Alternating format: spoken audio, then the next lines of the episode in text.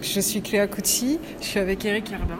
Nous sommes artistes euh, plasticiens, pas vraiment photographes, on fait de la photo, mais pas, c'est pas notre, médium de prédilection.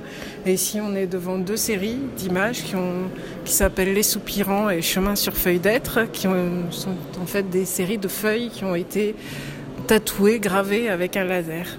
Alors, euh, en fait, ce travail est issu d'un, d'une résidence que nous avons faite à l'Historial de la Grande Guerre. Et en fait, euh, nous y avons trouvé de, des, objets qui étaient des feuilles piquetées par des soldats dans lesquelles ils avaient inscrit des mots.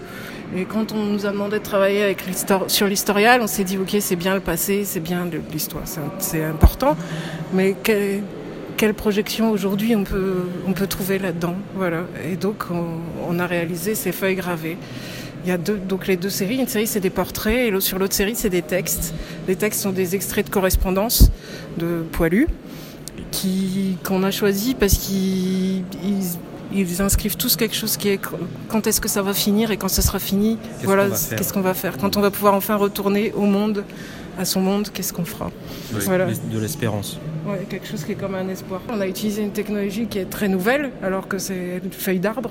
On a utilisé du laser, une, une extrême précision, mais cette précision elle est mise à mal par le végétal qui a une matière vivante et qui donc réagit différemment en fonction de la nature de la feuille, à quel point elle a séché, enfin un tas de choses.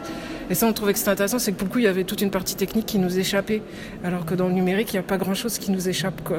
Très... Donc là, tout d'un coup, on pouvait créer du hasard. Quoi Plein d'accidents. plein d'accidents. Et puis après, c'était, on brûle la feuille en fait. Donc on la, on la vide d'une partie de sa matière, des fois même, puisque des fois il reste que le squelette.